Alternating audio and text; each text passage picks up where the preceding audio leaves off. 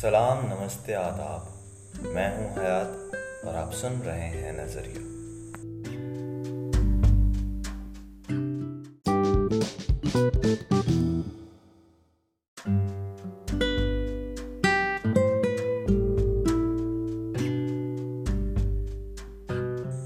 मैं उम्मीद करता हूँ कि आप सब खुश होंगे, बेहतर होंगे।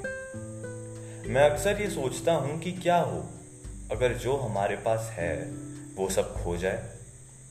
क्या हो अगर जैसे हम खुदा मानते हैं, वो हो ही नहीं?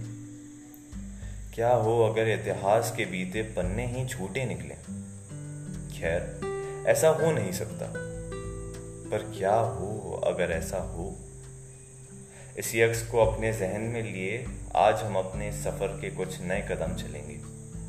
तो शुरू करते हैं हमारे सफ़र को। इस सीरीज़ का तीसरा एपिसोड जिसका नाम है, क्या हो, अगर ऐसा हो? हमारी इस आम सामसी ज़िंदगी में हम ना जाने कितने तो भी ख्वाब देखते हैं। कुछ दिन में, कुछ रात में। ये ख्वाब सिर्फ़ कुछ हसीन नज़ारे नहीं होते। कुछ लोगों के लिए ये उनकी ज़िंदगी का बेजोड़ हिस्सा होते हैं, जो उन्हें इस बेदर्द जमाने की उथल पुथल में ज़िंदा रखता है। तो हाँ कुछ लोगों के लिए ये एक नींद में चलती फ्री की कोई फ़िल्म ही है। इन ख्वाबों को देखने वाले का नज़रिया जो भी हो, फिर चाहे वो उनके पीछे भागे या उन्हें दूर से देख निहारता रहे। हम सब कभी ना कभी अपने आप से ये अल्फाज कह ही देते हैं कि, क्या हो अगर ऐसा हो? शायद यही वो पल होता है जब हमारे मन का पंछी ख्वाहिशों के आसमान में अपने पंख लिए बहता है, उड़ता है। उसे कहकशां की ऊंचाइयों में उड़ते देख हमें जैसे एक सुकून सा मिलता है। कभी जब मैं अपने यार दोस्तों के साथ होता हूँ और जब उन्हें अपनी लिखी हुई कुछ नज़में, कुछ गज़लें सुनाता हूँ तो अक्सर वो मुझसे ये सवाल पूछते हैं कि, तुम शायर ये सब कैसे लिख लेते हो? उस वक्त तो बस हल्की सी एक मुस्कान के साथ बात उड़ा देता हूँ। पर बाद में जब इस सवाल का जवाब ढूँढने बैठता हूँ तो ये महसूस होता है कि शायर का हर एक ख्वाब बस यही तो है कि क्या हो अगर ऐसा हो। बीते दिन मैं कुछ सामान लेने घर से बाहर निकला था। सड़क पर चलते चलते एक छोटा सा लड़का फटे कपड़े पहने मेरे सामने अपने हाथ फैलाए खड़ा हो गया। शायद नौ या दस साल का होगा। इतनी सी उम्र में उस लड़के को अपने घर की कितनी जिम्मेदारियों का बोझ उठाना पड़ता होगा। इसका अंदाज़ा मैं नहीं लगा पाया। मैं घर लौटा। अपने कमरे में रखी उसी डायरी के कुछ पन्ने पलटे। और एक छोटी सी नज्म लिखी जो कि मैं आप सबके सामने अब रखता हूँ। लिखा है, जब छुट्टी होती है स्कूल की तो टकबक टकबक किए छोटे पाव वो घर आता है। आधा बंद बस्ता एक तरफ़ पटक कर वो पूछता है अपनी माँ से, क्यों, आज खाने में क्या है? वो भी भूखी अपना पेट काट कर रख देती है सामने, कहती है, ये ले रोटी खा ले। भर पेट नहीं खाता, वो भाग जाता है यारों के साथ वहाँ पहिए घुमाने को। गली के छोर पर बेवड़े बाप को लड़कता देख आँखें नहीं फेरता, सहारा दे के वापिस घर ले आता है। बिठाता है कोने में, पिलाता है पानी, परिवार का बोझ वो तब से उठा रहा है। राशन वाले से उधारी का नाता था, पंचर वाले से दोस्ती थी उसकी।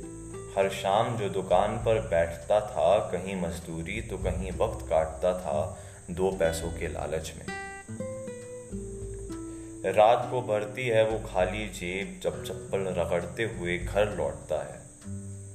देखता है रसोई के सोने डब्बे माँ की टूटी चूड़ी। उल्टे पैर लौट जाता है बाज़ार, फिर जेब खाली करने। मैं उम्मीद करता हूँ कि आपको मेरे अल्फाज पसंद आए होंगे। शायद कुछ हफ्तों पहले की बात है। शाम ढले, मैं अपनी छत पर घूम रहा था। कुछ वक्त पहले ही भीगे बादल गुजरे थे यहाँ से। दोपहर की गर्म आँच के बाद नम हवा के सूखे छींटे जब चेहरे पे लगे तो ऐसा लगा जैसे इस पर कुछ लिखना चाहिए। इस नज्म में जो कि मैं आपको सुनाने वाला हूँ, मैंने बरसात को एक रोते हुए आदमी की तरह बताया है। तो इस नज्म का नाम है बेमौसम, और ये कुछ इस तरह है कि बूंदे अब भी बरस रही हैं मायूस आँखों से, जैसे टपक रही हो काले घने बादलों की चादर से। और आकर गिर रही है इस धड़कते दिल की सतह पर, जैसे छूती है बरखा तपती झुलसती जमी को। वो जैसे चीरती है ठंडी हवा के हर एक कतरे को, ये भी आस के मीठे झोंकों को मार रही है बेदर्दी से। रस्ते की उड़ती धूल भी जैसे दब जाती है, बरसात की उन बूंदों के नीचे एक नई उमड़ती हँसी भी छुप गई है नासुओं के पीछे। मोहल्ले की संग गलियों में पानी भर जाता है जैसे मेरा मन भी डूबा हुआ है एक बेमौसम बारिश में। मैं उम्मीद करता हूँ कि मेरे अल्फाज आप सबको पसंद आए होंगे। और अब हर बार की तरह मैं अपने मनपसंद हिंदी सिनेमा में इस्तेमाल हुई एक गज़ल पढ़ूँगा और बताऊँगा कि वो किस मूवी में थी और उसे लिखने वाले महान शायर या शायरा कौन थे। आज की इस गज़ल के शायर वो हैं जिन्होंने उर्दू जबान, शायरी और गज़लों में एक अलग मुकाम हासिल किया है। ये वो है जिनके ऊपर मेरे मनपसंद राइटर, लिरिसिस्ट और पोइट महान गुलजार साहब ने एक पूरा टेलीविज़न शो तक बनाया है। सिर्फ़ इतना ही नहीं 1954 में इन पर एक फ़िल्म भी बनी थी। मैं बात कर रहा हूँ उनकी, जो बातों में समा नहीं सकते। मेरे दिल के बेहद करीब जिनके अल्फाज हैं, हम सब के चहीते, मिर्ज़ा गालिब साहब। और आज की ये गज़ल भी उन्हीं पर बनी फ़िल्म, मिर्ज़ा गालिब, जिसके निर्देशक थे सौरभ मोदी जी से ली गई है। तो गालिब साहब कुछ इस तरह लिखते हैं कि दिले नादान तुझे हुआ क्या है, आखिर इस दर्द की दवा क्या है? दिले नादान तुझे हुआ क्या है, आखिर इस दर्द की दवा क्या है? हम है मुश्ताक और वो बेजार, या इलाही ये माजरा क्या है? मैं भी मुँह में जबान रखता हूँ, काश पूछो कि मुद्दा क्या है?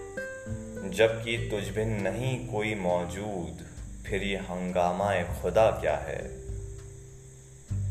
ये परी चेहरा लोग कैसे हैं? गमजा विश्वा वदा क्या है? शिकन ने जुल्फ अब्राइन क्यों है? निगाह चश्मे सूरमा ये क्या है? सब्जा व गुल कहाँ से आए हैं? अब्र क्या चीज़ है? हवा क्या है?